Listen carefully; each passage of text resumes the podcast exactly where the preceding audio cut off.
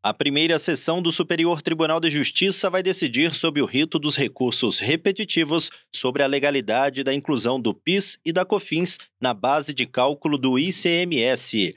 A questão está cadastrada como tema 1223.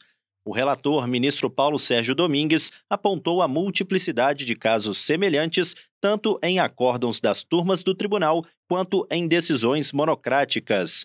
O ministro citou manifestação da Comissão Gestora de Precedentes e de Ações Coletivas sobre a conveniência de se uniformizar com força vinculante o entendimento do STJ a respeito da matéria que tem relevante impacto jurídico e econômico. Paulo Sérgio Domingues registrou ainda que a controvérsia se distingue do tema 69 do STF e do tema 313 do STJ.